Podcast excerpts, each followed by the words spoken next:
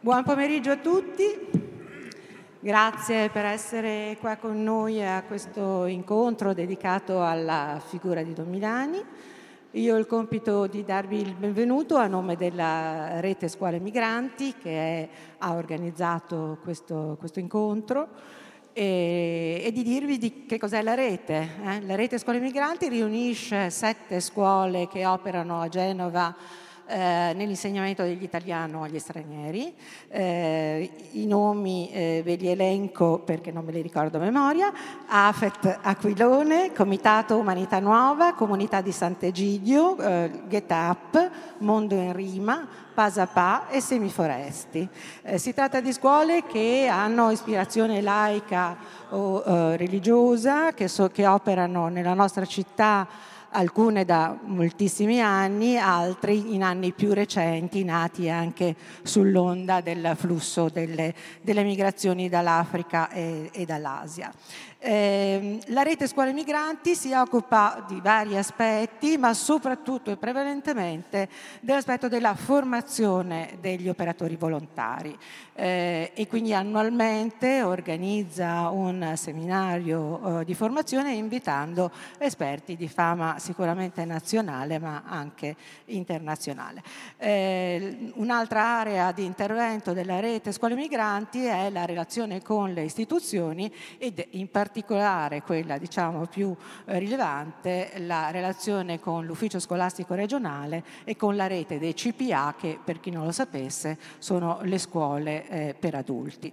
È un rapporto ormai consolidato che dura da diversi anni e che ha consentito anche di siglare un protocollo d'intesa nel 2018 che consente ai nostri allievi, cioè agli allievi delle scuole di volontariato, di accedere all'esame per l'attestazione A2. Eh, consentitemi ancora brevemente di darvi eh, due o tre dati per eh, dire, dare un senso, una, una, un'idea della, dell'attività che, che, che svolgiamo. Eh. Eh, quest'anno oh, le scuole hanno accolto 1039 studenti, 55% di uomini e il 45% di donne, che provengono da ben 64 paesi stranieri. Eh, vi elenco solo le, i primi dieci eh, paesi. Il primo più rappresentato è il Perù, seguito dal Bangladesh, Marocco, Ucraina, Egitto, Senegal, Iran, Albania, Ecuador, Nigeria, Russia, Venezuela, Pakistan, Colombia, Sri Lanka e Tunisia. Eh, nelle scuole operano, eh, come vi dicevo, volontari, non necessariamente persone che precedentemente facevano gli insegnanti, molti di noi facevano altri, altri mestieri. E in totale sono 171 insegnanti volontari che erogano circa, grosso modo, facendo una media, un paio di ore alla settimana e eh, possiamo calcolare eh, che eh, vengono erogate circa 12.000 ore di insegnamento all'anno.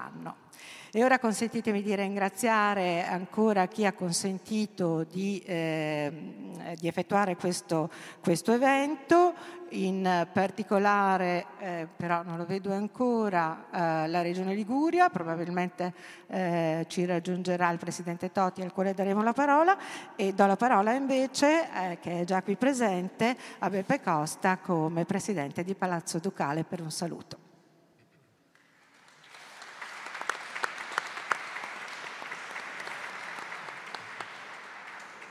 Grazie, buongiorno, benvenuti in questo palazzo che è il vostro palazzo. Eh, quindi questi eventi sono quelli che ci danno la gioia del nostro lavoro e poter ospitare eh, delle commemorazioni così importanti per la vita di tutti i giorni. Io poi indirettamente ho anche dire, mia, mia, mamma che in parte si è, si è ispirata eh, ai pensieri e alla vita di Don Milani nel rapporto con con, con le persone in difficoltà e, e quindi eh, devo dire che è con grandissimo piacere che vi, vi accolgo qua, ricordando che, come sono stato ringraziato prima per mettere a disposizione Palazzo Ducale, sono io che invece ringrazio voi di partecipare alla vita di Palazzo Ducale, perché è fondamentale, è la casa di tutti noi, tutti genovesi e liguri, visto che abbiamo anche la regione che è uno dei soci fondatori e, e insieme al comune del, della fondazione. E quindi cercate di di darci spunti, questo bellissimo spunto che mi onora ospitare, ma tanti altri, eh, in maniera tale che il dibattito sia il più ampio possibile e si possa discutere in questa sala di tutti gli argomenti che diano luce alla nostra città e alla nostra regione. Quindi grazie di essere venuti qua e complimenti per l'opera che state facendo e fate tutti i giorni, che è importante per tutta la nostra comunità. Grazie. Ci ha raggiunti il Presidente Toti, al quale do la parola per un saluto.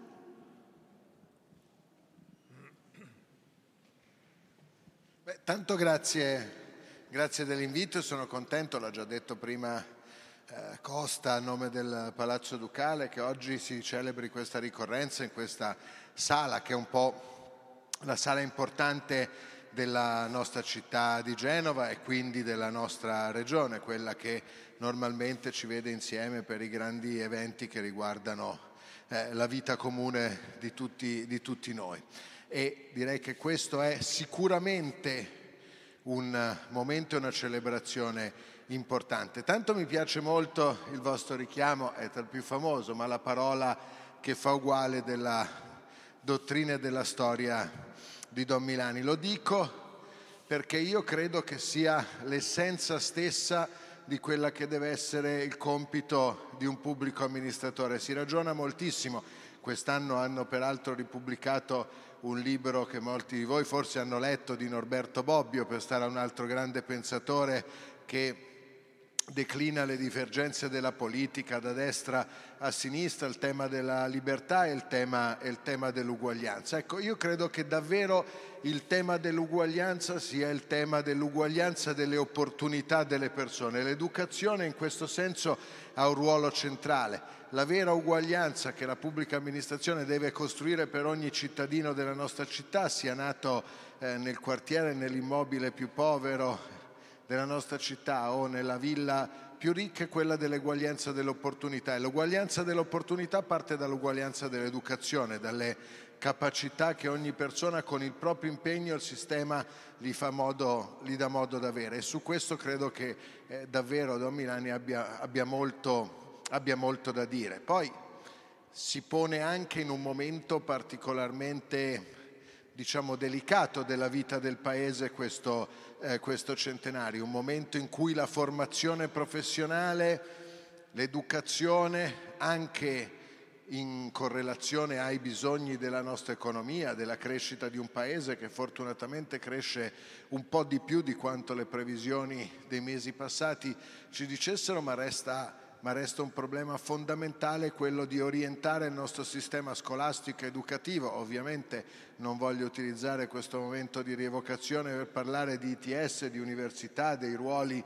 ovviamente che le singole scuole, il sistema formativo nel suo complesso debbano avere, ma è un tema centrale, lo è per il PNRR, lo è per la valorizzazione della nostra istruzione tecnica, lo è per il rilancio delle nostre università, lo è più in generale per tutto il sistema scolastico eh, che merita ovviamente di essere tenuto al centro di ogni politica pubblica. Credo che potrei andare avanti a lungo e sempre gireremmo intorno a, alla testimonianza e alla, alla testimonianza e all'impegno di Don Milani sul percorso, sul percorso, educativo delle nuove generazioni e soprattutto sull'inclusività di questo percorso educativo che è quello che costruisce poi una comunità e una comunità che si perpetua nel tempo e sa essere anche efficiente. Quindi mi auguro che questa vostra giornata nel, nel rievocare ovviamente i passaggi eh, storici principali di chi di questa, di questa, avventura possa essere anche di spunto ovviamente per costruire il futuro come sempre si fa. Eh, i, grandi, I grandi paesi hanno bisogno di esempi e l'evolversi delle idee cammina sulle gambe degli uomini. Alcune gambe sono un po' più solide e questa è certamente una di quelle gambe. Grazie dell'invito e buon lavoro. Consentitemi ancora di ringraziare COP Liguria che ha contribuito alla realizzazione dell'evento e do uh, subito la parola a Fabrizio Lebor, eh, Lertora scusate, di Labor Pace Caritas per l'inizio dei lavori. Grazie. grazie. Bene. Buonasera a tutti, allora intanto eh, grazie insomma, di essere eh, stato invitato un po' a dare una mano a questo momento, io mi limiterò un po' a accompagnare questo dialogo lasciando molta libertà ai nostri due ospiti ehm, che adesso vado a presentare. Abbiamo pensato, molte cose sono già state dette, quindi aggiungo solamente che ci piaceva pensare questo momento, pensato appunto dalla rete Scuole Migranti e a cui come Labor Pace Caritas Genova, gruppo di lavoro interno alla Caritas da sempre, ormai 25 anni impegnato sui temi dell'educazione dei bambini, dei ragazzi e sulla formazione degli adulti, ci piaceva creare un'occasione perché da una parte la figura di Don Milani fosse ehm, così, potesse ritornare a essere un po' presente, soprattutto considerando che forse per qualcuno potrebbe non essere eh, una presenza così scontata al di là del nome, ma poi anche domandarci oggi che cosa significa rileggere Don Milani, pensare al, a questo centenario, non nella logica della commemorazione, ma nella logica, io direi, più della responsabilità che, che, viene dal fatto di raccogliere un messaggio, ovviamente potendo essere d'accordo oppure no, ma senz'altro non facendo finta che non ha attraversato la nostra storia e in particolare anche il nostro paese. Abbiamo pensato eh, di eh, immaginare tre un po' diciamo, aree di dialogo e di pensiero, poi vedremo con molta libertà come si svilupperà un po' eh, la serata però ci tengo a citarvele anche se poi dovessimo prendere altre strade perché sono un po' la restituzione delle cose che dicevo prima, un po' del senso di questo incontro.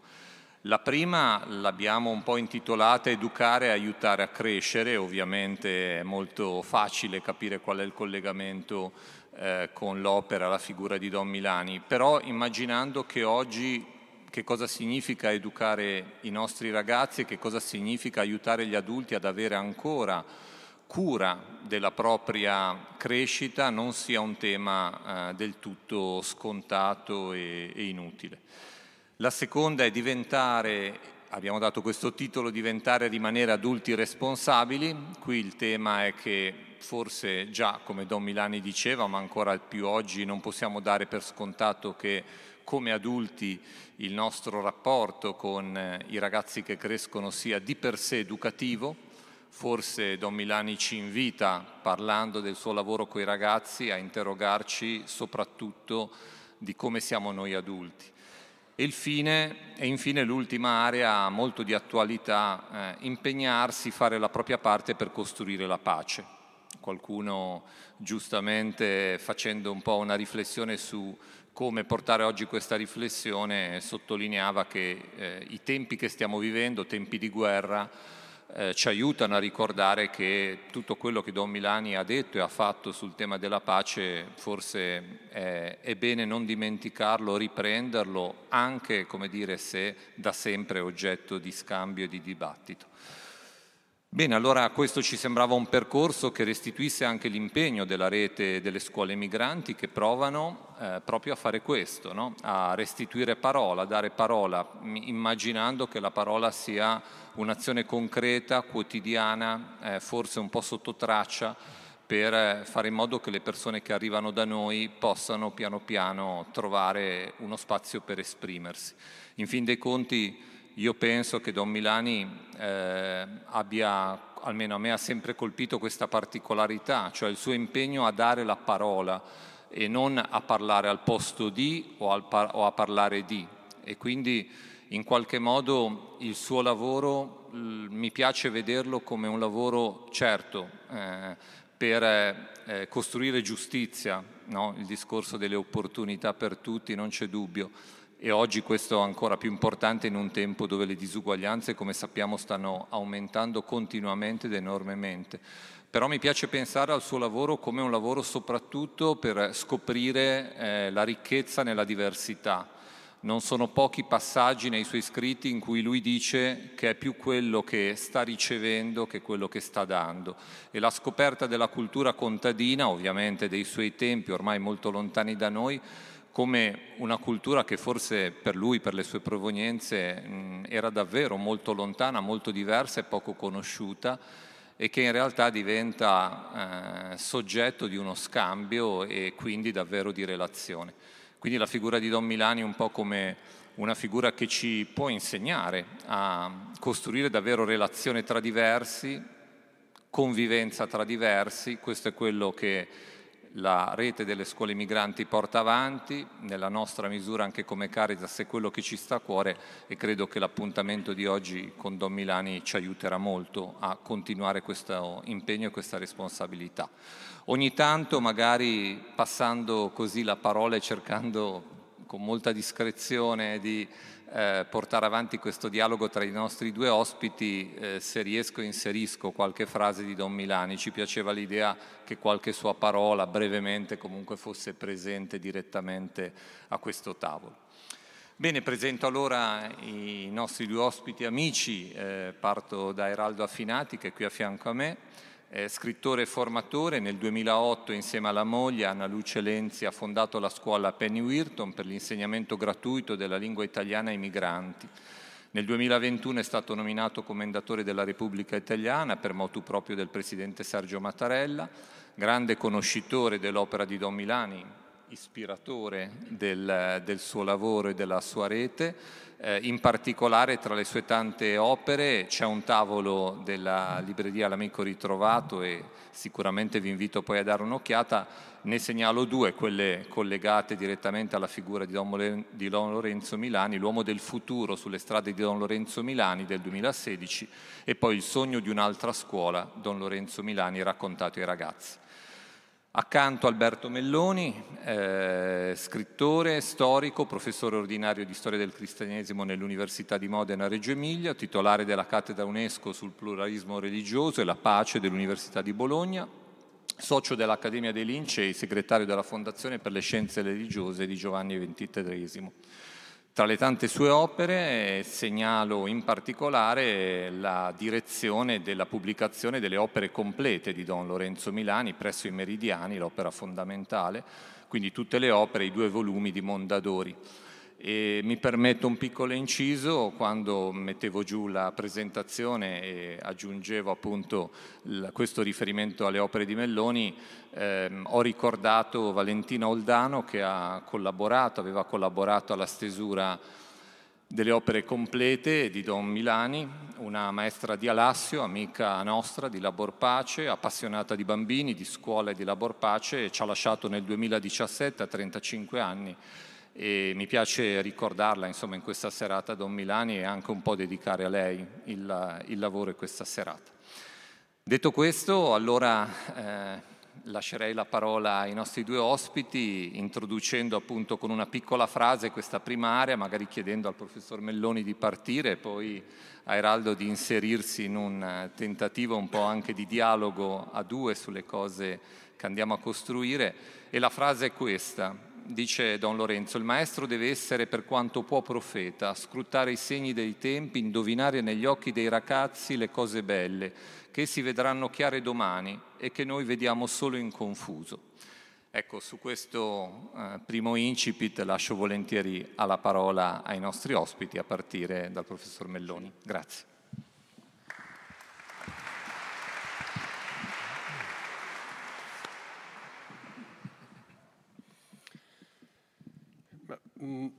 Parlare di Don Milani è una cosa un, un, un, po' complicata, c'è un ammonimento molto severo del Vangelo di Matteo al capitolo 24 che dice così, guai a voi scribi e farisei ipocriti che innalzate i sepolcri ai profeti e adornate le tombe dei giusti e dite se fossimo vissuti al tempo dei nostri padri non ci saremmo associati a loro per versare il sangue dei profeti. E così testimoniate contro voi stessi di essere figli degli uccisori dei profeti.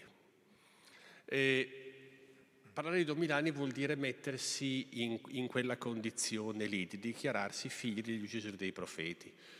E vale per chi appartiene alla Chiesa cattolico-romana. Don Milani non ha subito semplicemente una persecuzione, ha subito una persecuzione che mirava a spezzarlo, a ucciderlo, eh, a, farlo, a farlo a pezzi La principale delle sue colpe era scarsa collaborazione nella scelta delle preferenze per i candidati alle comunali del 51 della comune di Calenzano, però era abbastanza in quell'epoca per meritare la pena eh, di morte. E per chi di noi ha un passaporto italiano in tasca c'è una vergogna non, non più piccola di questo. Lorenzo Milani è stato condannato al carcere, non è finito in galera perché la pena è stata estinta dalla morte del reo, così dice il fascicolo penale su Don Milani. Quindi se potessimo evitare di trasformare Don Milani in una specie di Nutella psicosociopedagogica che viene spalmata Nutella, sul pane dei mulini bianchi, facendolo diventare un deposito per frasine da baci perugina, con i quali dice cose intelligenti, a noi che ci siamo più intelligenti di lui che le diceva, sarebbe una bella cosa. La relazione potrebbe finire qui finita qui fondamentalmente, ecco, per essere precisi, è finita qui. È finita qui perché eh, avvicinarsi a questa, a questa, figura vuol dire toccare con eh, mano l'incandescenza di un'esperienza molto singolare. Don Milani n- no, non è una, eh, una, una figura facile, è un uomo che viene da una famiglia fra le più colte, sofisticate, raffinate e ben sistemate eh, d'Italia. Eh, la, la, mamma è un'ebrea schienazita ungherese, vissuta a Trieste, quando devi imparare l'inglese glielo insegna James Joyce, a me non è capitato. Eh, c'ha, un, c'ha uno zio che fa il medico, che studia a Vienna ed è l'assistente di un medico strano, si chiama Sigmund Freud, neanche mio zio ha fatto quella cosa eh, lì. Eh, sua mamma sposa eh, Alba, eh, Albano Milani Comparetti, uno che aveva due cognomi perché i Comparetti erano stati uno un importante senatore, il padre della grecistica italiana, l'altro un archeologo che aveva scoperto l'Apollo Milani, li avevano messi assieme nel 14 comprano dei poderi a Gigliola, Montespertoli e quando si dice comprano dei poderi non, non, vuol dire che comprano un pezzettino di terra per la mucca, comprano 200 poderi. 200 poderi. In casa Milani c'è la macchina quando non ce l'ha nessuno. Quando dopo la crisi del 29 a suo padre tocca andare a lavorare, va a lavorare, si dice ufficialmente come direttore del personale, sì, va a lavorare come direttore del personale in una società di consulenza che è stata fondata da Agnelli Pirelli per misurare i tempi di esecuzione del lavoro degli operai e migliorarli, è il metodo Baudou. È un ragazzo che quando in italiano va male a scuola, va male a scuola, è un mezzo ligure perché quando vanno a Milano eh, e lui continuamente soffre del, di disturbi respiratori e polmonari, lo mandano a Savona a fare il eh, liceo, tentano vanamente di portare al Brescia, ci riesce solo alla fine per un pezzettino. E, e dicevo, quando a scuola va, va, male, a fare ripetizione lo mandano a Giorgio Pasquali, che è il padre della filologia eh, classica eh, italiana è un ragazzetto ebreo che cresce dentro un contesto che definire privilegiato è la radice quadrata del vero. Eh, cresce in un contesto di, di, di straprivilegio, di super eh, privilegio.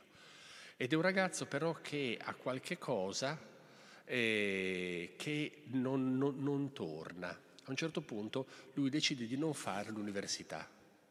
Tragedia, tragedia eri il primo che non faceva l'università dal, da chissà quando.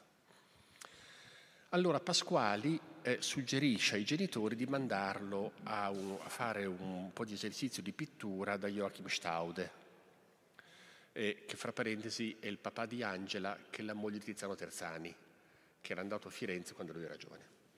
E, lo manda da Staude e Staude che è un uh, pittore che gli insegna delle cose, poi lo manda all'Accademia di Belle Arti, dice in una nota che fa quando lui è ancora una persona quasi sconosciuta, dice che questo ragazzo non c'è un talento pittorico, a dire la verità, ed è vero, i quadri sono molto mediocri.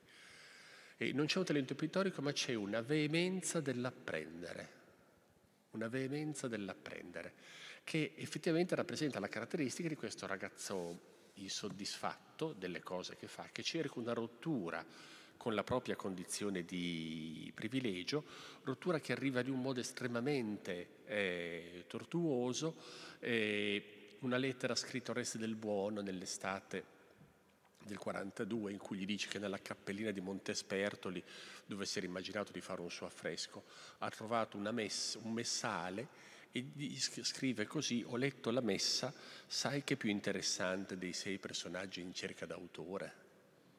Eh, che non si capisce bene che cosa voglia, voglia, dire, ma dà l'idea di qualche cosa che sta accadendo e che non ha nessun eh, nome e che lo porterà nel 1943 a bussare alla sagrestia di Don Raffaele Bensi, padre spirituale di molte persone a Firenze, Terzani incluso, eh, dopo da, da, da grande e di molte persone, angelo custode di una quantità infinita di vocazioni, le più diverse, e che a un certo punto si trova davanti a questo ragazzino che ha ricevuto il battesimo perché la mamma, che vedeva lungo, nel 1933 fa battezzare tutti i figli, fa i sacramenti e sposa con rito cattolico suo marito, ottenendo per un colpo di fortuna strepitoso di finire l'articolo 14 delle leggi razziali, quindi di essere esentata dall'appartenenza alla razza ebraica, se no Don Milani sarebbe già finito nell'estate del 44 quando 311 ebrei fiorentini vengono deportati ed, eh, ed assassinati. E va da Raffaele Bensi, Bensi gli dice di accompagnarlo perché va a benedire la salma di un suo allievo morto eh, in, eh, in, un paesino lì, lì vicino, 6 km,4. Quando arrivano là, Don Milani dice davanti al prete morto io prenderò il suo posto e decide di farsi prete, seconda tragedia familiare perché oltre alla tragedia educativa c'era anche la tragedia confessionale. I genitori erano ebrei non osservanti, erano ebrei emancipati, pe- però un, un battesimo eh, da, con, per salvarsi dal razzismo non lo si nega nessuno, ma un battesimo per farli prete è un altro, un altro par eh, di maniche. E probabilmente qualcuno di loro eh, si, si dà la spiegazione che forse sarà come con la pittura, è un modo per cercare qualche cosa che poi alla fine lo troverà. In realtà lo troverà quella cosa lì nel lavoro che gli viene affidato. Don Milani non ha mai scelto di fare l'insegnante in vita sua. Quando va cappellano a San Donato di Calenzano è il prevosto Pugi che davanti a questo neofita, che sette anni prima era un ragazzo ebreo ateo, che faceva il pittore a Milano e che adesso fa il eh, prete, gli dà come compito di occuparsi dei bambini della scuola, di fare un dopo scuola a Chiuse, di fare qualche cosa a Calenzano e lì nasce l'esperienza della, eh, della scuola popolare, in un certo senso per tenerlo un, un po' marginale rispetto alla pratica pastorale eh, diretta. L'esperienza che viene fatta in questo eh, mestiere al quale viene chiamato, che non, ha, eh, che non ha scelto, è quella appunto che sta nel titolo di quest'oggi, cioè la scoperta di una cosa che al tempo stesso è la cosa più ebraica di tutta la sua vita, cioè una concezione della parola come atto performativo, come gesto performativo. Consegnare la parola non è soltanto la cosa che rende l'uomo immagine e somiglianza di Dio nella Genesi, ma la parola è anche quella cosa della quale Dio si serve per creare. No, non è solo lo, lo, strumento col quale si comunicano, anche le bestie comunicano se per quello. E, è lo strumento col quale Dio fa che le cose siano. E la parola è una delle cose che fa che le cose, mm, che le cose siano. Allora, nella sua esperienza di lì, che è esperienza appunto che lo porterà a mettersi in urto con i democristiani locali e alla fine ad essere perseguitati in maniera inizialmente blanda, poi un pochino più severa dalla curia fiorentina, che alla fine gli propone non di fare il cappellano a eh, San Donato, ma di fare il priore a Barbiana. La mia convinzione è quella che l'offerta di Barbiana è un'offerta che gli è fatta perché lui possa rifiutare e spretarsi perché accettare Barbiana non è una cosa normale. Non è una cosa normale, non è semplicemente un posto agreste di una retorica un po' campagnola dell'Appennino, dell'Appennino del Monte Giovi e degli uccellini che pure ci, ci sono. È, è, un posto che rispetto a chiunque e rispetto a un Milani, e rispetto a Milani, vuol dire andare dall'altra parte dell'universo, e trasformare quella che è stata la sua esperienza con la classe eh, operaia calenzanese in qualche cosa di ancora più radicale e più forte. In realtà quello che lui porta su a Barbiana è qualcosa che viene dall'esperienza di San Donato, come è descritta poi più tardi in esperienze pastorali. C'è una cosa che lui scrive molto bella in cui dice eh, la scuola popolare è nata come una scuola e lo è stata fino a poco fa, ora è diventata qualcosa di più, una specie di ditta, una società di mutuo incensamento, un partito, una comunità religiosa, una loggia massonica, un casino, un cenacolo d'apostoli. Insomma, non si riesce a descrivertela bene, è qualcosa di tutto questo e niente di tutto questo. Sono tutti operai o contadini, sono iscritti a partiti e sindacati vari. Alcuni vengono completamente dall'altra sponda, altri dall'altra ancora. Alcuni vivono in grazia di Dio, altri vivono in grazia di Satana, altri servono due padroni e che è il modo formidabile di descrivere come gli occhi profondissimi di questo ragazzo straordinariamente colto, gli occhi profondissimi di un ragazzo straordinariamente colto, riescono a cogliere il dramma del, del, del, paese e riescono a risolvere il problema che era il problema che si poneva in quel momento eh, eh, a tutti. C'è il problema di come si faceva nel boom eh, economico ad avere una quantità di proletariato sufficiente per garantire lo sviluppo. Il passaggio dalla scuola fascista alla scuola democratica era in fondo quello. Come si faceva a fare sì che il sistema scolastico continuasse eh, a fare eh, il suo mestiere e a garantire, nel grande spostamento delle popolazioni dal nord al sud delle montagne alle, alle pianure e sulle cose che, mm, eh, che ci sono. C'è una cosa anche questa estremamente ebraica nell'esperienza di Don Milani, che è questa convinzione che esiste una perfetta coincidenza fra la parola cosiddetta sacra e la parola profana, per il semplice motivo che la, la, la parola profana non esiste. Esiste una parola sacra che è usata nelle scritture sacre ed esiste una parola sacra che è usata nella comunicazione. La parola profana non c'è. L'unica parola profana che lui conosce è il fascista me ne frego, a cui contrappone appunto la logica dell'aiker. Tutto il resto sono tutte parole, parole sacre e il suo problema è quello di riuscire a compiere un gesto profetico che consegni la parola. Quando il povero saprà dominare le parole come personaggi, la tirannia del farmacista, del commiziante, del fattore sarà spezzata. È un'utopia? No, te lo spiego con un esempio. Un medico oggi, quando parla con un ingegnere o con un avvocato, discute da pari a pari. Ma questo non perché ne sappia quanto loro di ingegneria o di diritto, parla da pari a pari perché ha in comune con loro il dominio sulla parola. Ebbene, a questa parità si può portare l'operaio e il contadino senza che la società vada a rotoli, ci sarà sempre l'operaio e l'ingegnere, non c'è rimedio, ma questo non importa affatto che si perpetui l'ingiustizia di oggi per cui l'ingegnere debba essere più uomo dell'operaio, chiamo uomo chi è parole della sua lingua.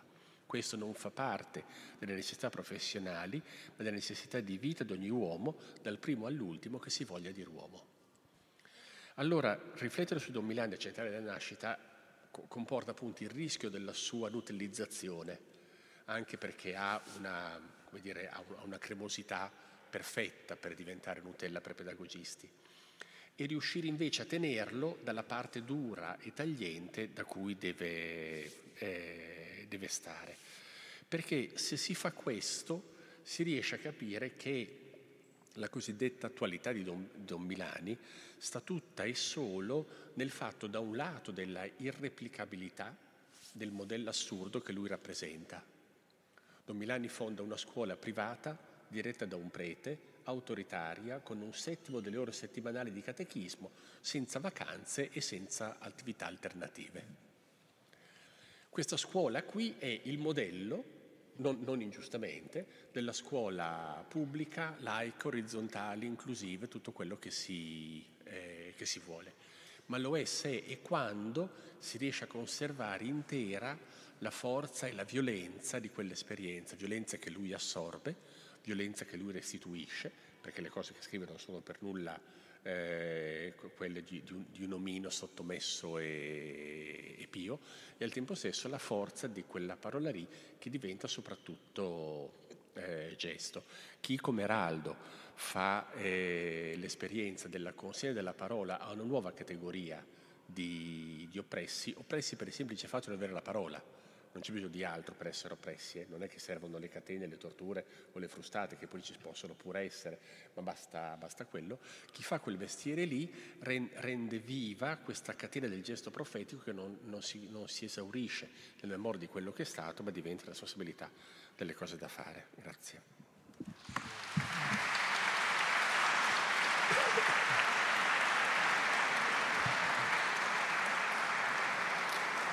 Bene.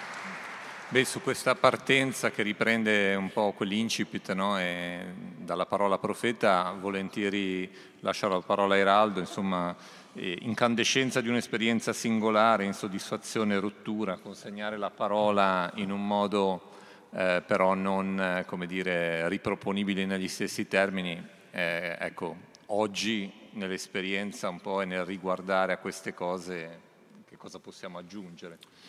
Beh, tanto già sono, sono, numerosi gli spunti che Alberto Melloni ci ha dato già in questa prima introduzione. Indubbiamente siamo di fronte ad una persona difficilmente classificabile, mh, questo sicuramente. E, diciamo che è stato innanzitutto un sacerdote, questo dobbiamo dirlo perché se non fosse entrato al cestello in riva all'Arno, se non avesse preso eh, i voti probabilmente nulla sarebbe accaduto, però certamente gli sta troppo stretta questa qualifica di, di, so, esclusiva di sacerdote, è stato davvero un profeta perché ha visto anche qualcosa che noi oggi stentiamo a vedere, ad esempio l'idea di un'uguaglianza delle posizioni di partenza, io direi, soprattutto da parte dei ragazzi.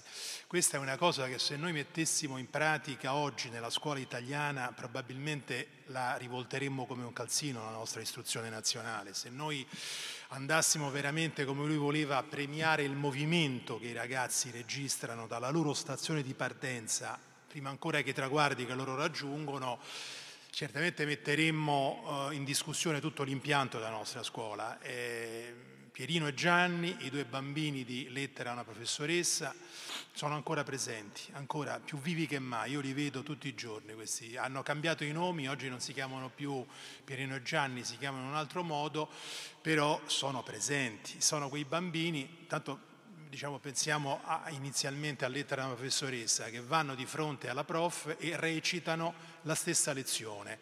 E lei mette 6 a tutti e due, mentre invece Gianni avrebbe dovuto prendere 8 e, e Pierino 6, perché Gianni era il bambino svantaggiato che non, prima ancora di andare in classe non aveva letto nemmeno un libro in vita sua, probabilmente parlava in dialetto in famiglia Pierino invece era lo stesso Lorenzo, abbiamo sentito prima, no? da dove veniva Lorenzo. Lorenzo aveva, ha fatto una rivoluzione dentro se stesso, prima ancora che fuori, lacerando quel, quel tessuto prezioso che appunto aveva avuto in sorte. E quindi noi dovremmo intanto marcare la differenza tra Perino e Gianni, poi non dovremmo isolare il vincitore, vale a dire colui che ottiene la medaglia d'oro, colui che sale sul podio, eh, chi va bene, chi ottiene il massimo del riconoscimento dovrebbe parlare con chi invece va male, con chi invece non ottiene eh, diciamo, il riscontro. Pierino e Gianni dovrebbero parlarsi, purtroppo oggi non accade ancora, non accade questo. Questo forse è una delle ragioni per cui il nostro paese è ancora diciamo, nel marasma, per così dire. Secondo me oggi Gianni si chiama Mohamed, si chiama Ibrahim, si chiama Francisca eh, e ha lo stesso problema Gianni che aveva il Gianni di oggi, che avevano i bambini a cui si rivolgeva il priore di Barbiana. Solo che è un problema linguistico, quindi, solo che questo problema adesso è planetario, non è più eh, appenninico, locale, è un problema planetario, ci chiama in causa profondamente. Qui mi sto rivolgendo a persone che in qualche modo conoscono eh, questo perché sono all'interno diciamo, anche della rete di volontariato delle scuole migranti. Io personalmente lo sento molto eh, questo, questo, questo, discorso, lo vivo tutti i giorni e mi accorgo fino a che punto Don Milani è ancora oggi una spina nel nostro fianco, perché molte delle, delle sue diciamo, intuizioni appunto profetiche non sono state ricepite, non sono state ascoltate. Ad esempio l'idea di maestro. Chi era il maestro? Gli chiesero un giorno a lui e lui disse, dicesi maestro chi non ha nessun interesse culturale quando è solo. Una frase che veramente oggi ancora è più forte che mai, nel senso che per Don Lorenzo il vero maestro è colui che spezza il pane dell'istruzione. Quindi tu non sei un vero maestro se non dividi con gli altri il tuo sapere, tu non sei un vero maestro se eh, ti barrichi dietro la tua erudizione, se non la metti in gioco, se non la condividi con gli altri. E, e poi però era anche un grande scrittore. Don Lorenzo Piani è stato un grande scrittore, sotto mentite spoglie, aggiungo io. Uno scrittore peraltro epistolare, nella, nella, più pura tradizione italiana. Pensiamo a Petrarca, pensiamo a Caterina da Siena, pensiamo a Foscolo. Cioè lo scrittore epistolare è quello che scrive se ha di fronte un interlocutore, altrimenti probabilmente non scriverebbe. Però con una differenza che io voglio sempre rimarcare, che Don Lorenzo, che ha scritto da, da quando era piccolo fino appunto agli ultimi giorni, scriveva di getto cioè non, ricopia, non ricopiava mai in bella. Quindi in fondo che cosa ci lascia questo, questo priore di Barbiana? Prima ancora che una ricetta, prima ancora che uno schema, prima ancora che un metodo, io direi che il priore di Barbiana ci lascia una propulsione vitale, un'energia, ecco, un'energia eh, contagiosa anche in qualche modo, l'idea di dire tu non devi pensare al risultato che potrai ottenere, non devi pensare solo a questo, perché il, il, il, l'insegnamento, disse Don Lorenzo, è il mestiere dei fiaschi. Una, una, frase che mi colpì quando la lessi la prima volta, vale a dire che l'insegnante è spesso destinato al fallimento e quindi non deve essere schiavo del risultato. Tu insegnante entri in classe, guardi i tuoi studenti, devi svolgere il programma, però se tu eh, diciamo, ti limiti a questo, non sei un vero educatore. Tu devi credere in quello che fai, a prescindere dal risultato che potrai ottenere. Questo vale in fondo anche per ogni genitore, per ogni papà, per ogni mamma, nel senso che tu non devi soltanto accettare l'autonomia dei tuoi figli, ma devi anche fare un passo successivo, avrebbe detto il priore. Devi amare quella autonomia che il tuo scolaro, tuo figlio, in qualche modo conquista, staccandosi da te. Io sono, sono, stato testimone, devo dire, tante volte di questo percorso, anche lacerante, nel momento in cui tu affidi tua, il tuo valore, quello che tu hai a una persona, poi alla fine questa persona se ne va, ti lascia da solo. Adele Corradi, che è stata la professoressa che ha affiancato Don Lorenzo Milani negli ultimi anni della sua vita, io l'ho conosciuta e lei mi ha raccontato alcune cose su Don Lorenzo che mi hanno aperto gli occhi, mi hanno fatto capire anche la vita di quest'uomo che è morto a 44 anni di leucemia nel pieno della sua attività. Cioè Adele mi disse guarda che anche Lorenzo ha sofferto, anche lui è stato male, anche lui ha dovuto fronteggiare non solo le critiche dei superiori ecclesiastici e le, e le critiche di quanti gli andavano contro, ma ha dovuto fronteggiare anche i suoi studenti, quelli che eh, in qualche modo non lo, non lo, ascoltavano fino in fondo. Una volta a Barbiana si presentò una maestra a, a cui sembrava andasse tutto, tutto, a poco, andasse benissimo, faceva inglese, faceva chimica. E Adele andò da, dal priore e disse, ma perché lei sembra funzionare, invece io ho delle difficoltà perché spesso i ragazzi non mi ascoltano, vedo che non funziona sempre bene. Il priore le disse, dice quella maestra non vuole bene a nessuno, ecco la ragione per cui eh, sembra funzionare. Cioè se un docente non si mette in gioco, se un educatore non mostra fino in fondo tutti gli ingranaggi della sua vita, non è un buon educatore. E questo ci porta in fondo a ragionare sul tema dell'adulto responsabile. No? Eh, chi è in fondo l'adulto responsabile nell'ottica milaniana? È quello che fa una scelta, che a un certo punto decide di rompere diciamo, l'indecisione, la paralisi dell'indecisione e mh, imbocca una strada, una sola. E nel momento in cui fa quella scelta diventa credibile agli occhi dell'adolescente. Se invece rimane l'adulto eternamente giovane, da un punto di vista spirituale ovviamente, l'adolescente non, non, lo seguirà mai fino in fondo, perché l'adolescente ha anche bisogno di un punto di riferimento, di un, di un ostacolo incarnato con, con, con, cui misurarsi. Ecco, in questo senso devo dire che Don Lorenzo ci chiama ad un rigore etico oggi, di cui oggi sentiamo la mancanza e questa forse è uno eh, degli aspetti diciamo, che mh, insomma, resta, in qualche modo resta incompiuto ecco, la sua sfida. Poi l'idea di una giustizia che non può essere soltanto sociale, perché se la giustizia fosse solo una questione sociale, se fosse solo questo, noi non comprenderemmo la lettera a Pipetta la lettera Pipetta la, eh, la sappiamo bene, no? Questa, questo compagno comunista, eh, compagno vero di Don Milani, a cui lui eh, in qualche modo si rivolgeva quando diceva insieme a te io sfonderò le cancellate della villa del ricco. Però ricordatene Pipetta, perché io ti tradirò, perché nel momento in cui tu tornerai nella tua, quando tu prenderai il potere, io tornerò nella tua stanza piovosa e puzzolente a pregare Gesù crocifisso.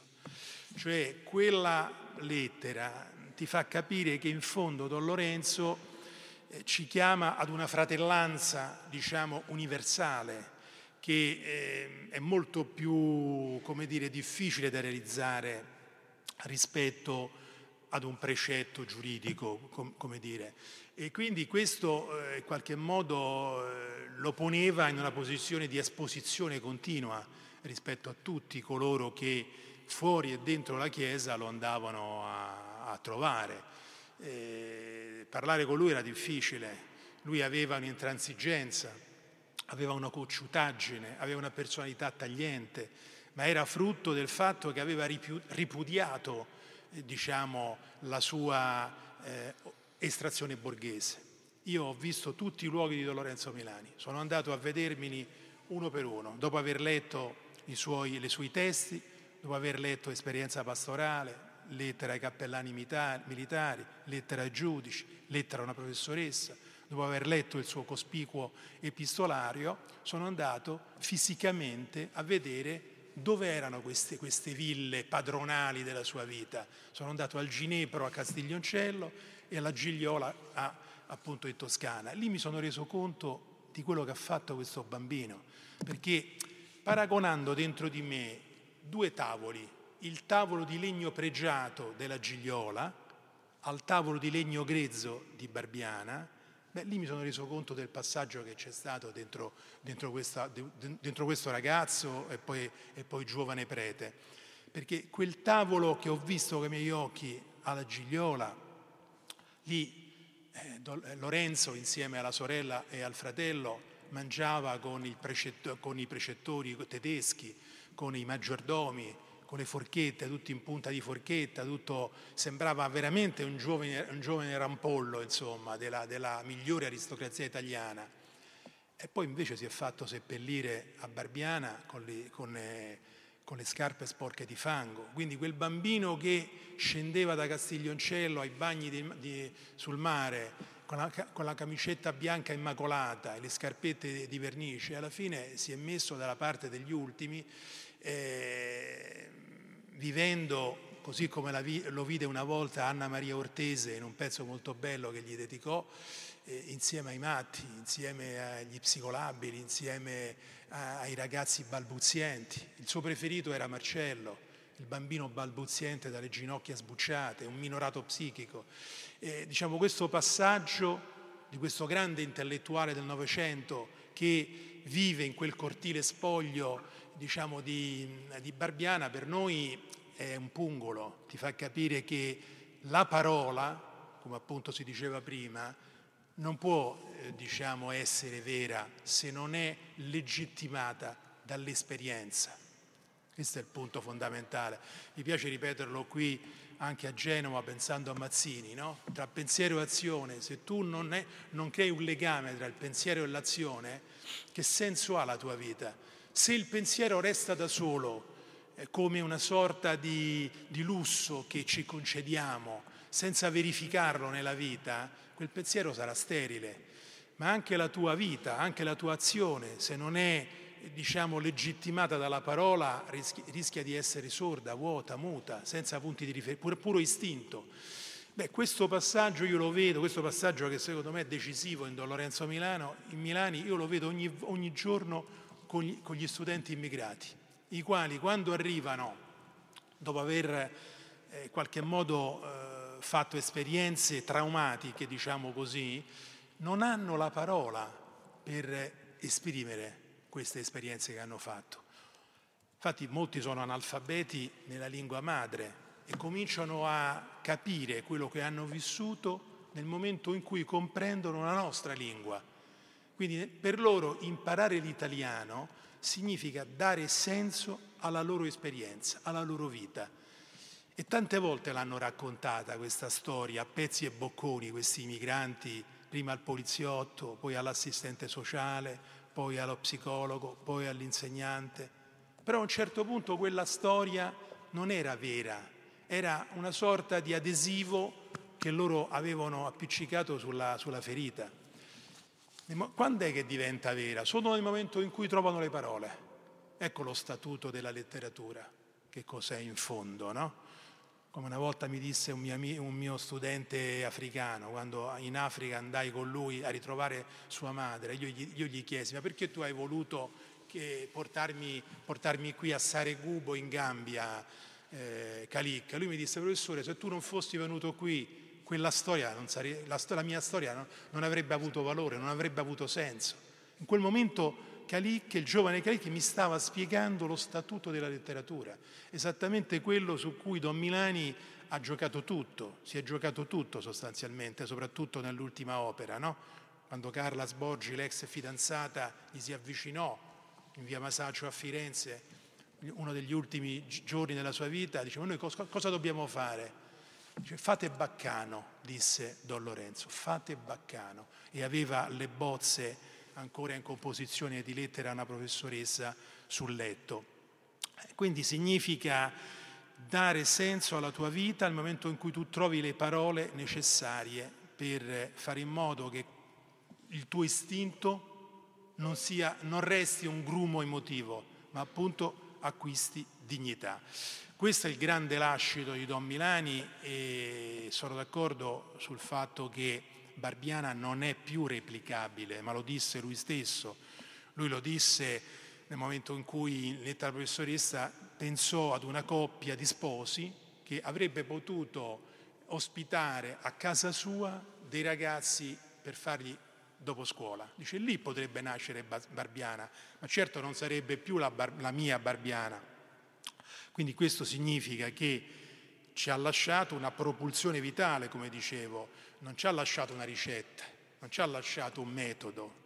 Eh, giustamente citiamo sempre la sua frase quando gli, chiedevano come bisogna fare scuola, dice questa è una domanda sbagliata, voi mi dovreste dire, chiedere come bisogna essere a scuola.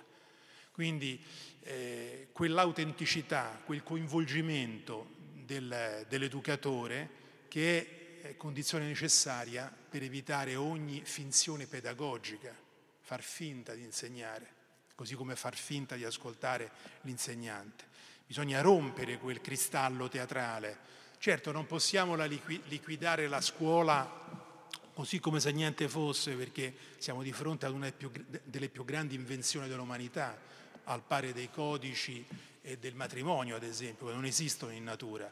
È una, è una, conquista culturale la scuola, lo sappiamo, però se noi continuiamo a replicare come se niente fosse, come se Don Milani non fosse mai esistito, la scuola come è sempre stata, una scuola sostanzialmente cripto-ottocentesca, allora veramente eh, avremmo, non avremmo ascoltato il priore, soprattutto oggi che viviamo una rivoluzione digitale, con ragazzi che hanno una formazione molto diversa da quella che potevamo avere non solo noi ma anche i loro coetanei di fino a dieci anni fa, eh beh, soprattutto in questo momento devi capire che la scuola deve raccogliere il testimone di Barbiana e trasformare la spiegazione del programma e, e i diplomifici che avvengono oggi, come, come, come abbiamo oggi, in un'avventura conoscitiva. Ecco, se noi riuscissimo a realizzare una scuola che eh, realizza questa avventura della conoscenza, beh, avremmo raccolto, seppur parzialmente, eh, la sfida di Don Milani. Grazie.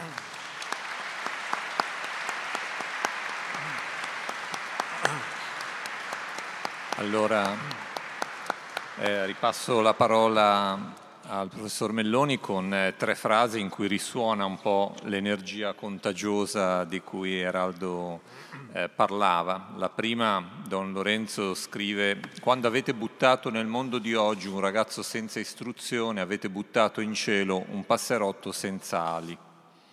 E poi ancora in un altro scritto, io e i miei figlioli li amo che ho perso la testa per loro che non vivo che per farli crescere, per farli aprire, per farli sbocciare, per farli fruttare. E ancora l'ultimo pezzetto che condivido, scrive ancora, i ragazzi risponderebbero subito come i miei se solo uno di voi si degnasse di chiamarli con un po' di energia a un più alto ideale di vita. Sormelloni, proviamo a continuare qualche riflessione intorno a questo. Eraldo faceva riferimento prima al, eh, al sacerdozio di, di, Don Lorenzo, che credo sia una cosa che merita anche quello, una riflessione eh, cauta, perché mater- maneggiamo sempre materiale molto incandescente, che però merita di essere ripercorso e, e lavorato. È una contestazione di quelle che viene fatta a Don Milani, quella di essere stato un, eh, un prete che si è accontentato di fare cose che non necessariamente deve fare un prete. Eh, obiezione non, eh, non, non, non sciocca, eh, c'è, c'è, stata tutta una tendenza, una tradizione ancora, ancora oggi eh, di, di, di, di preti che hanno assunto una responsabilità pubblica o meno pubblica, civile e così via, che è andata ben al di là di quello che era il contenuto specifico e proprio del loro, eh, del loro ministero. E l'esperienza di, di Don Lorenzo da questo punto di vista è diversa. E l'obiezione che appunto viene fatta su questo piano è molto più grave di quella che fanno eh, quelli che un po' goffamente, ha, gli intellettuali dei miei stivali, avrebbe detto Craxi, eh, quelli che gli imputano eh, il, il, 68 e un certo allentamento della severità educativa che secondo loro andrebbe invece mantenuto e che per Don Milani era una cosa essenziale, ma distribuita in un modo molto diverso, non di classe come quella che riguardava la scuola di allora e forse quella di oggi.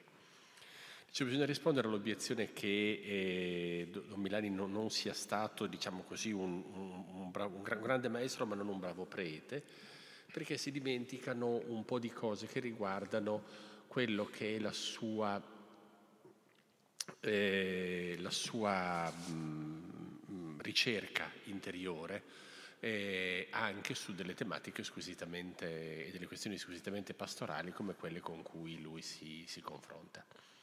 Non va dimenticato che lui e Don Silvano Piovanelli in seminario eh, da ragazzi incominciano a tradurre Godin con l'idea che l'esperienza dei preti operai possa essere una cosa sulla quale eh, lavorare, sulla quale pensare, con la quale misurarsi in una ricerca che è diversa ma nella stessa direzione di quella che poi sarà quella della sua vita con la, i ceti operai a Calenzano e quelli del proletariato contadino sul, eh, sull'Appennino.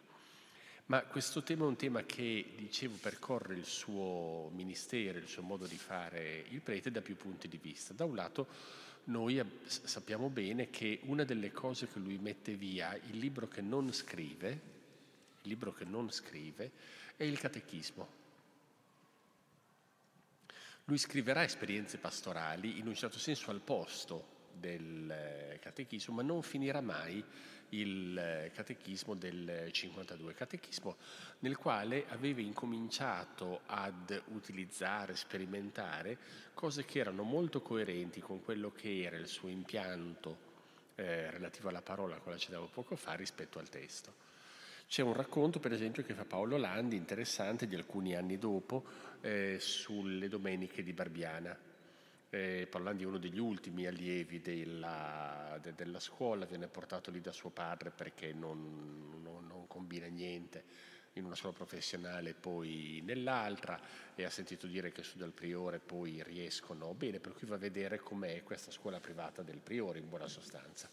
Ma tale cosa andranno molto diversamente anche per, eh, per Paolo. E arriva a Barbiana di domenica dove si sta facendo eh, il catechismo e la lettura biblica. E questo ragazzetto che è andato per la zona professionale rimane piuttosto sconvolto perché è arrivato lì alla mattina non prestissimo e alla metà del pomeriggio non, non si era ancora finito di commentare il terzo dei versetti del Vangelo della domenica che, che dà l'idea di come questo impegno della parola, questa identità della parola sacra e della parola profana, poi volesse dire un modo di approcciare anche il, eh, il, testo, il testo biblico e la funzione della lettura biblica nella formazione di questi, eh, di questi ragazzini. E il, eh, la, la concezione del fatto che esistevano dei tempi, dei tempi. Prima Eraldo Finati citava la, quel passo famoso della lettera Pipetta, quella che ha anche citato Papa Francesco nella controrecensione alla recensione di Pergo con cui Milani fu eh, condannato dal Santo Uffizio al ritiro del suo, del suo libro. Quella, quella, lettera Pipetti in cui eh, lui, lui, dice eh, quando avremo sfondato insieme i cancelli a Casarico io ti tradirò, tornerò dalla tua casetta eh, piovosa e puzzolente e, e a cantare quel grido di vittoria, beati i poveri perché il regno dei cieli è loro. E, è interessante perché quel testo dice quella che si può chiamare, senza paura di sbagliare, una teologia della storia di, di Milani. E Milani aveva visto, aveva pagato dazio a quello che era stata la grande eh, catastrofe del 18 aprile. E Milani aveva fatto campagna elettorale tranquillamente e serenamente anticomunista e non c'era stata nessuna indulgenza da questo punto di vista.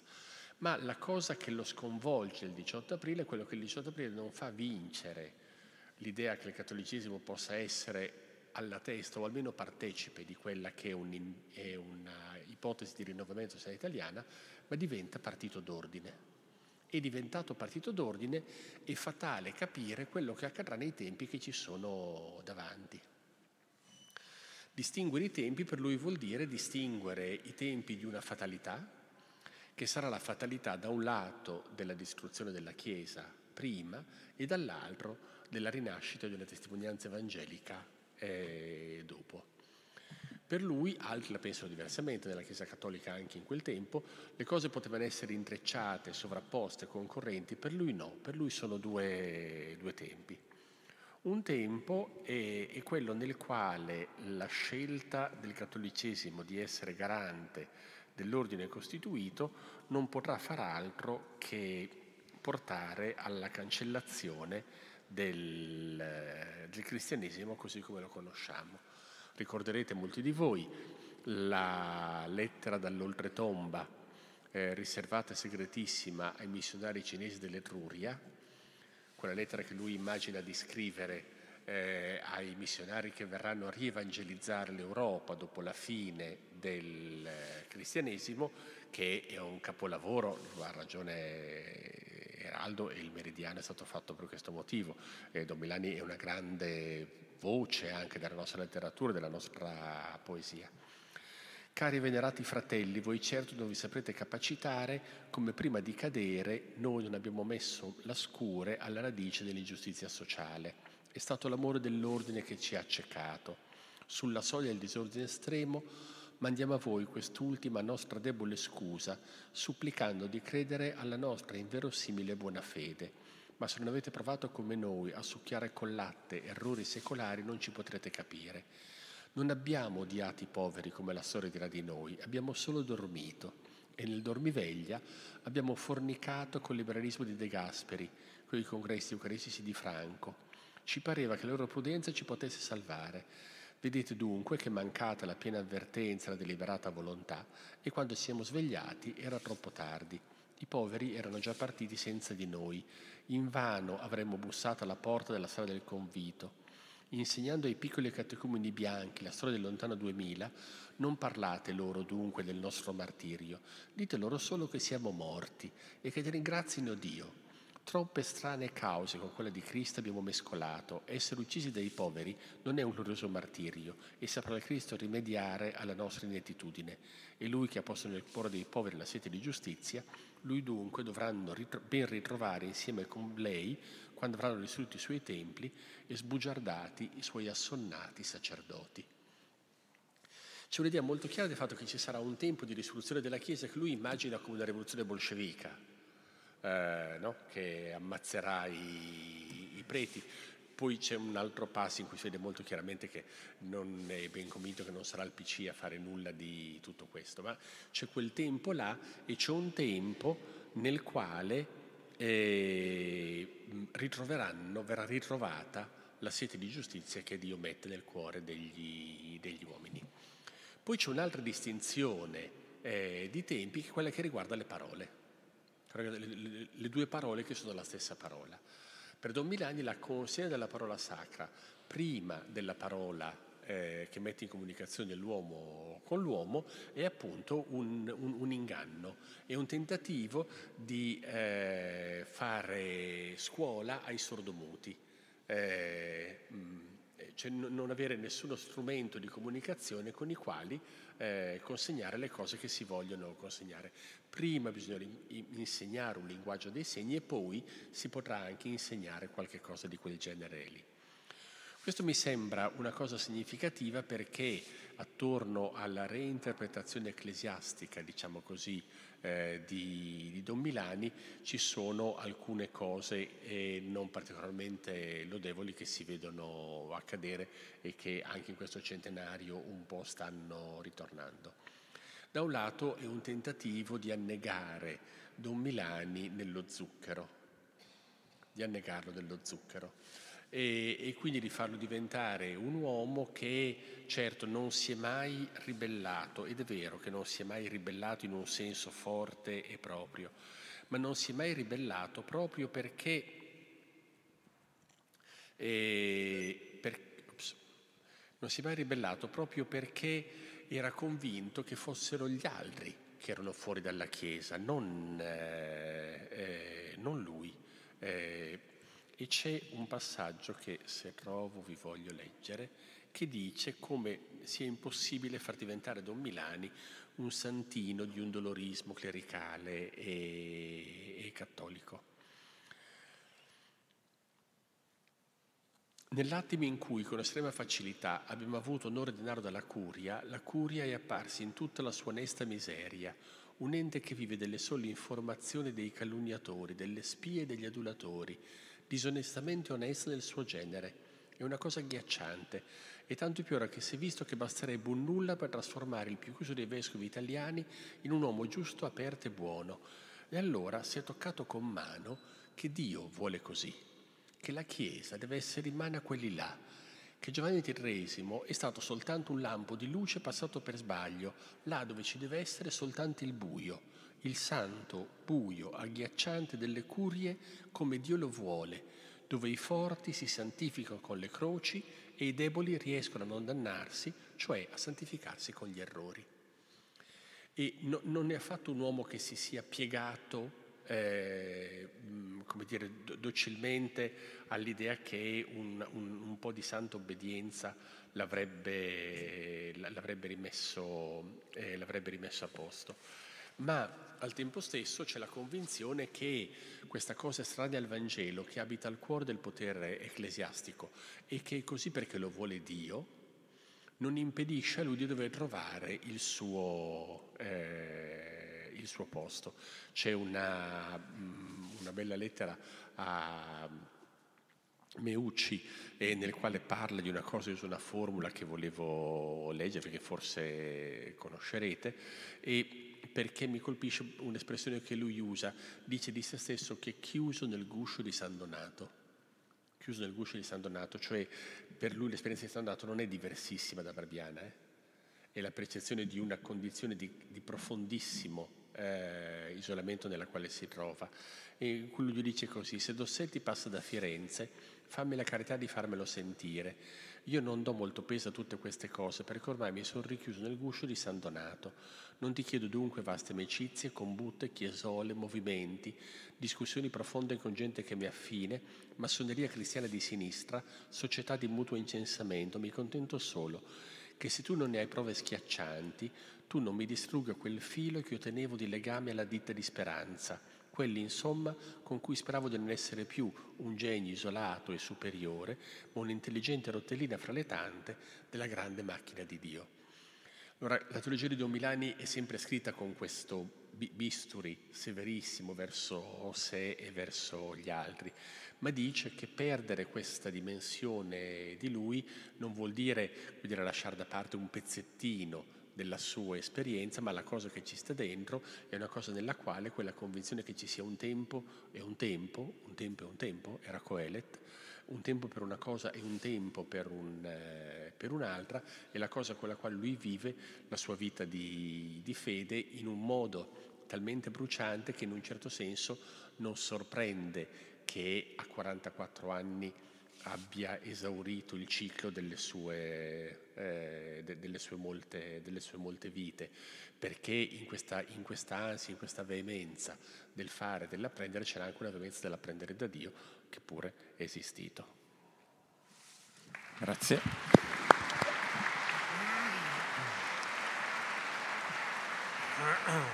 Allora mi verrebbe da chiedere a Eraldo Affinati eh, cosa significa per chi prova a tenere eh, la figura di Don Milani e la sua opera davanti a sé, non, non correre il rischio di annegarlo nello zucchero, no? nel fare delle letture, degli utilizzi al ribasso un po' di queste esperienze.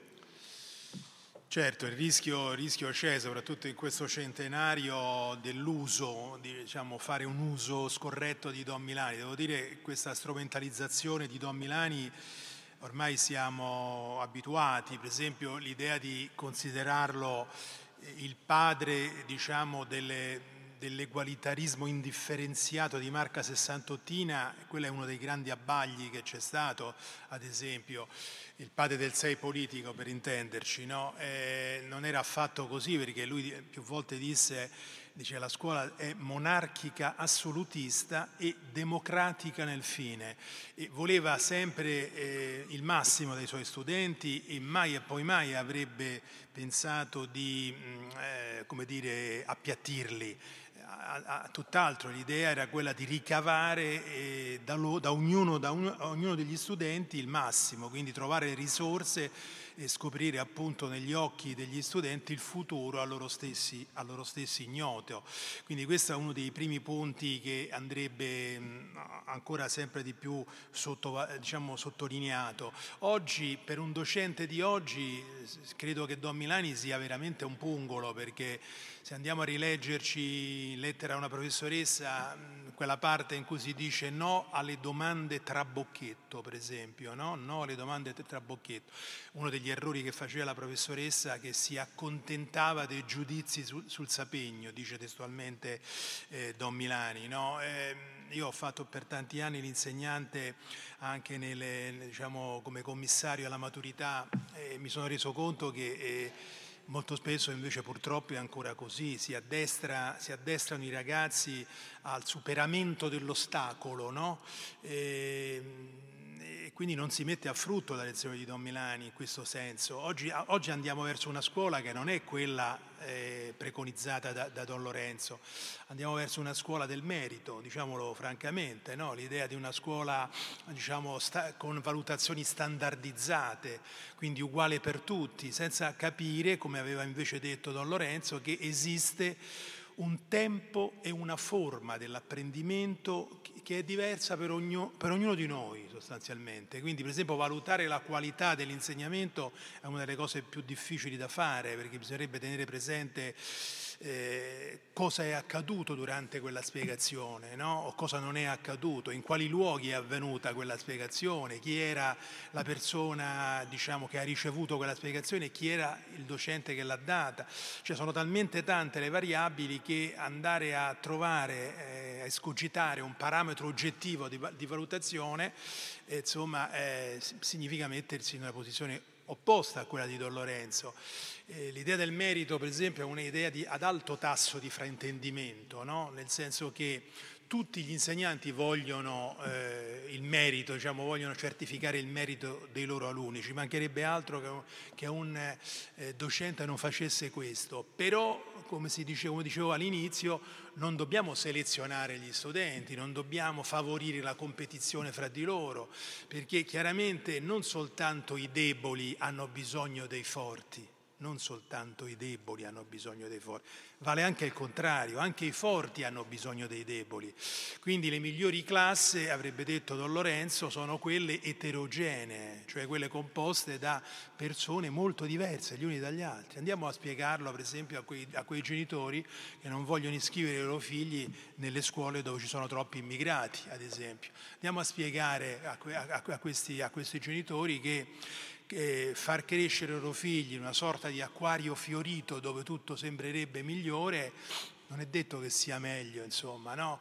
Eh, noi per esempio con le scuole Penny Wilton mettiamo a, in relazione eh, gli studenti italiani, i nostri figli, diciamo, gli, gli studenti delle medie superiori italiane, con i loro coetanei immigrati, formando i ragazzi italiani come docenti dei loro coetanei immigrati, che è quello che faceva Don Lorenzo Milani nel senso che spesso lui metteva insieme i ragazzi più grandi eh, appunto ad insegnare ai, ai, bambini, ai più piccoli, eh, favorendo questo rapporto fra di loro. E noi ci, ci, siamo resi conto tante volte che i migliori di questi docenti, di questi, di questi ragazzi, sono proprio quelli che vanno male a scuola, cioè quelli che magari la mattina hanno difficoltà e magari saranno bocciati e magari tu li vedi che riescono a avere un rapporto di disinvoltura, diciamo, di intraprendenza durante l'insegnamento fra pari che noi favoriamo loro,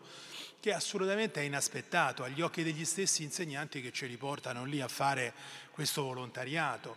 E questo ti fa capire tanto, questo ti fa capire fino a che punto Don Lorenzo aveva colto dei, dei nodi ancora irrisolti. No? Io tempo addietro, eh, per esempio, ho chiesto ad un, ad un, ragazzo che sta con noi a fare appunto questa esperienza, dico ma tu che differenza vedi tra la scuola della mattina, era un ragazzo del liceo Tasso di Roma, uno dei licei più prestigiosi della capitale, e l'esperienza di volontariato che sta facendo qui da noi il pomeriggio con i migranti alla Penny Weirton. Questo ragazzetto di 16-17 anni mi ha dato una risposta che mi ha colpito, mi piace condividere con voi. Cioè mi ha detto, professore, per me la differenza che io vedo è nella valutazione. Dico perché? Fammi un esempio. Dice, per esempio, io se la mattina a scuola eh, do una risposta eh, giusta magari, però se io seguo un mio percorso, non come quello che mi chiede il professore, beh, lui mi penalizza, non mi, non mi, dà un bel voto, mi dà un brutto voto, perché lui vuole che io raggiunga il risultato eh, che lui vuole seguendo il suo percorso mentale. Se io scantono, se io lo faccio a modo mio, lui non, non mi premia, mi penalizza. Dico, vabbè, perché alla, qui alla Penny Virto come fai invece? È diverso? Dice, no, qui è diverso. Dice, perché? Fammi un esempio. Eh, dice io per esempio avevo un ragazzo nigeriano e mi ero mh, preparato un, una, un, mio schema per insegnargli il verbo essere e il verbo avere e vedevo che non funzionava. Non funzionava perché Io me l'ero preparato, ma lui non capiva. Allora io ho cambiato il mio sistema, ho, ho, ho diciamo, mutato diciamo, il mio schema e ho visto che è andato bene. Lui piano piano ha cominciato a capire eh, il verbo essere e il verbo avere. E, quindi io mi sono complimentato con questo studente africano, gli ho battuto una mano sulla spalla e sono stato contento. Dice, vedi la differenza tra, nel modo di valutare? Anche i professori, mi diceva questo adolescente, dovrebbero fare così. E qua mi ha fatto veramente pensare a, a, al tavolo di Barbiana, insomma mi ha fatto veramente pensare questo ragazzo italiano di oggi a, a, all'idea che aveva Don Milani quando si metteva tutti i suoi studenti attorno a sé e leggevano il giornale insieme, lo commentavano e, e mi ha fatto pensare a, schema, diciamo, all'idea che aveva Don Milani di, una, di, una, di un insegnamento personalizzato, individualizzato, eh, assumere la responsabilità dello sguardo altrui, non del mansionario soltanto che, che dobbiamo svolgere quello è ovvio, devi svolgere il mansionario, ma se tu non assumi la responsabilità dello sguardo dei tuoi studenti, non sei un vero educatore. Ecco Don Milani, ecco il momento in cui lui ti, ti chiama in causa. No? Eh, questo è, diciamo, eh, l'elemento importante che dobbiamo recuperare questo è il vero Don Milani, non quello, diciamo, delle formulette che a volte inevitabilmente diciamo, invece viene, viene fuori appunto eh, non dovremmo considerarlo né un semplice agitatore politico, perché evidentemente non era, eh, essendo nel fondo cristiano, diciamo, l'idea di un cristianesimo militante, anche affari spenti, nel senso che, questo lo dico in senso quasi bonhoefferiano, pensando a Dietrich Bonhoeffer, l'idea di un cristianesimo che non sia esplicitato a parole, ma che sia vissuto nel, con, il corpo, diciamo, no? recuperando in fondo lo sguardo del Nazareno quando da Cafarnao scende sulle, sulle, sulle, sulle rive del lago e incrocia gli sguardi dei primi pescatori. In fondo quello dovrebbe essere lo sguardo di ogni docente quando la mattina entra in aula e fa l'appello, no? C'è Mohamed, Khalik, Omar, Giorgio, Francesca e questi nomi, diciamo, eh, devi puntare soprattutto sulla qualità della relazione umana, se vuoi, se vuoi recuperare Don Milani, dico io. Eh, io l'ho rivisto in fondo oggi, in questo, l'ho rivisto Don Milani in tanti educatori e, lo, e continuo a vederlo, eh, non solo in Italia, in tutto il mondo. Nel mio libro dedicato a lui, L'uomo del futuro, raccolgo alcuni di questi ritratti, persone che non l'avevano mai, mai conosciuto, cioè l'educatore berlinese che, gio- che gioca a pallone con il naziskin eh, tedesco, eh, il padre Giuseppino che cerca di guidare i Niños de Rua Città del Messico, la suora di Madre di Teresa di Calcutta che eh, accudisce le, le cerebrolese sulle rive di ben- sui gatti di Benares, l'obiettore di coscienza russo che non vuole andare a combattere al fronte. Beh, in ognuno di loro in fondo così come nelle professoresse italiane che eh, vedo sempre in ogni parte d'Italia, che si mettono in gioco eh, continuamente. In ognuna di queste persone ritrovo lo spirito di Don Milani. Ecco perché dico quello che conta non è il, eh, diciamo, la ricetta che lui ci può aver dato, ma questa potenza dell'esistenza che lui ci ha, ci ha donato. Ecco, questo è l'elemento secondo me fondamentale che dovremmo recuperare. Grazie.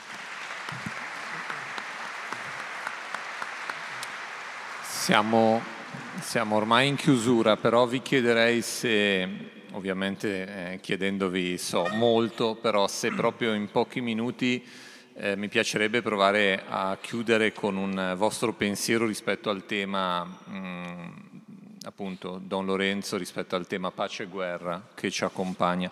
Io avevo, mi ero segnato una frase che metto lì. Eh, Don Lorenzo scrive avere il coraggio di dire ai giovani che essi sono tutti sovrani, per cui l'obbedienza non è mai più una virtù, ma la più subdola delle tentazioni, che non credano di potersene far scudo né davanti agli uomini né davanti a Dio, che bisogna che si sentano ognuno l'unico responsabile di tutto. E in un altro passaggio scrive qualche generale troverà ugualmente il meschino che obbedisce e così non riusciremo a salvare l'umanità non è un motivo per non fare fino in fondo il nostro dovere di maestri.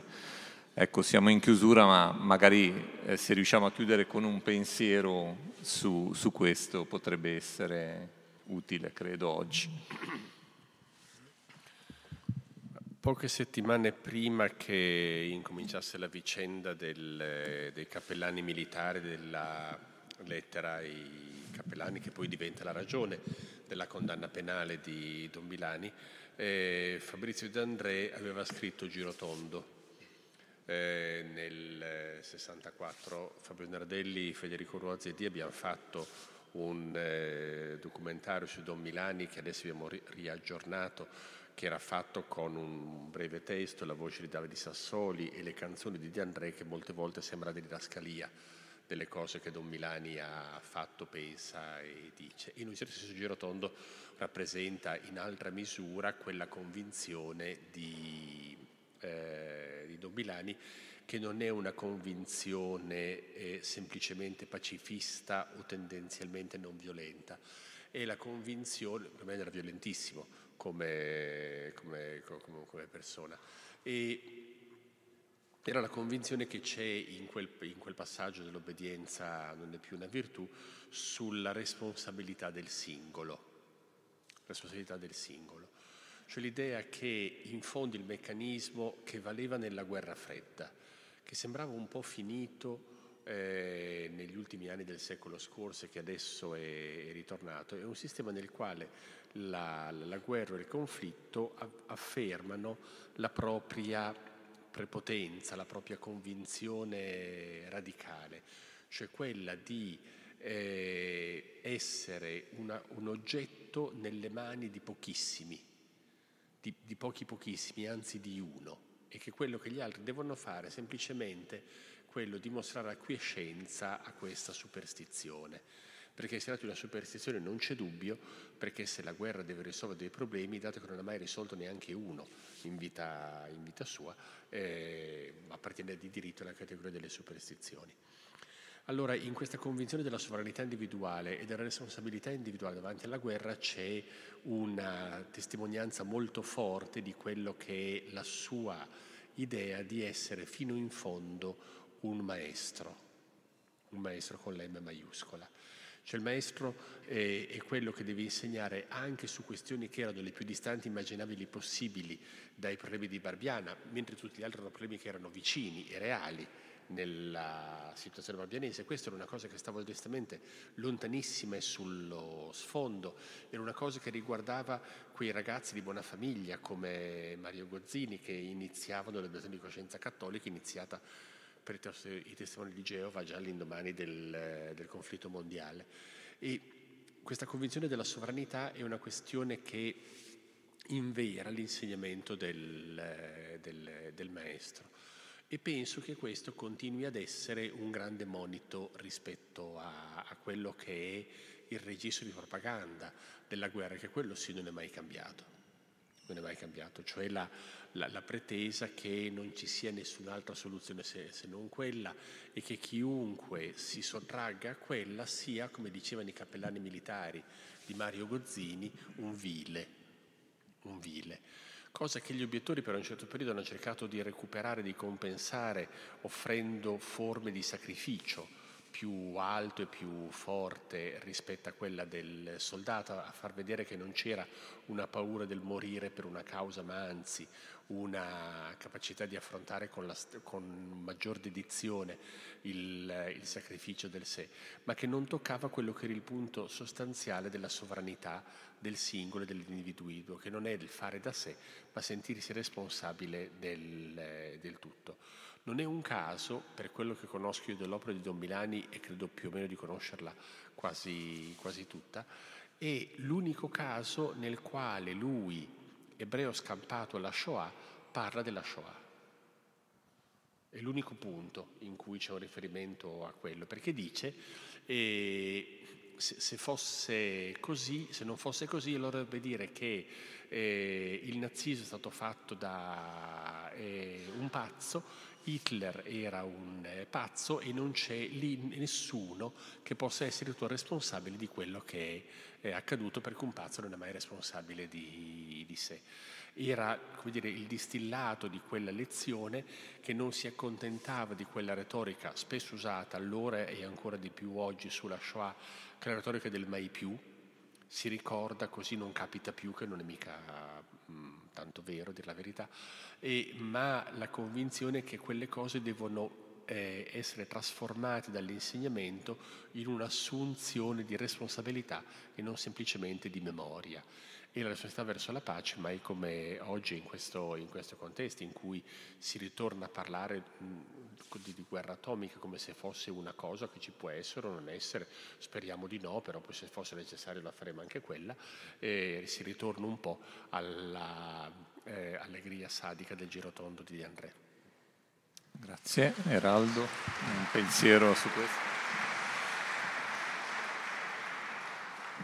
Solo una battuta per dire che sicuramente in lettera, in ehm, lettera ai giudici, quando Don Milani dice che forse l'unica guerra giusta è stata la resistenza, in qualche modo ci eh, aiuta a riflettere sulla sua idea di, pa- di, pace, una pace che non è una condizione di inermità, diciamo, ma è una condizione di consapevolezza, quindi certo ci invita alla, alla responsabilità individuale, sicuramente in questo senso eh, costruisce uno spirito critico anche nei suoi studenti, quindi eh, essere consapevoli che non si può essere felici se l'infelicità colpisce chi ti sta accanto. Grazie. Allora ovviamente eh, ringrazio, penso a nome di tutti i nostri due relatori per eh, tutto quello che hanno condiviso con noi. Prima di chiudere volevo solo eh, ricordarvi che ci sono diverse iniziative in città, ci saranno diversi momenti eh, che possono aiutare insomma, a ricordare, a conoscere eh, l'opera La figura di Don Milani. Eh, la settimana scorsa già l'Afet Aquilone ha realizzato uno spettacolo di musica e, e, teatro al Centro Civico Buranello. Sabato prossimo, 13 maggio, per chi eh, potesse, ai Giardini Luzzati ci sarà una giornata dedicata a Don Milani organizzata dall'Associazione Amici della Scuola Don Milani, momenti di approfondimento ma anche festa e spettacolo. Il coro Daneo ha preparato da tempo uno spettacolo su Don Milani e il 20 maggio alla parrocchia di Pra alla sera alle 21, il 26 maggio al municipio probabilmente della Val Bisagno, chi vuole avrà la possibilità di vederlo cercando coro eh, Daneo su Facebook avrete le indicazioni precise. E poi come diocesi, in particolare l'ufficio scolastico, ci sono diverse iniziative che stiamo pensando, che la diocesi sta pensando per l'autunno, anche di coinvolgimento dei ragazzi, perché il tema è anche quello di farlo conoscere a loro. Ormai sono passati molti anni, per molti di loro Don Milani alle volte un nome, alle volte neanche quello, insomma. E quindi alcune iniziative si stanno pensando e poi saranno promosse nelle scuole con i docenti per far conoscere un po' questa figura ai ragazzi e farla loro scoprire e anche aprire un po' uno scambio tra di loro. Eh, ci piacerebbe in autunno eh, magari avere qualche occasione di formazione eh, con gli insegnanti in particolare, con gli educatori, mh, mm, magari in una modalità forse anche un pochino più laboratoriale formativa e poi ecco, in particolare come diocesi il tentativo di utilizzare, di sfruttare le occasioni di incontro anche con i gruppi, con le associazioni, perché davvero Don Milani sia un po' più presente anche all'interno della nostra Chiesa e un po' più conosciuto anche alle nuove generazioni. Detto questo vi ringrazio, ringrazio la rete della, delle scuole per i migranti di Genova per aver organizzato questo appuntamento e ringrazio ovviamente Raldo Alberto di essere stati con noi e di aver accettato questo invito facendo un viaggio impegnativo e condividendo un po' del loro prezioso tempo. Grazie a tutti, arrivederci alla prossima occasione, buona serata.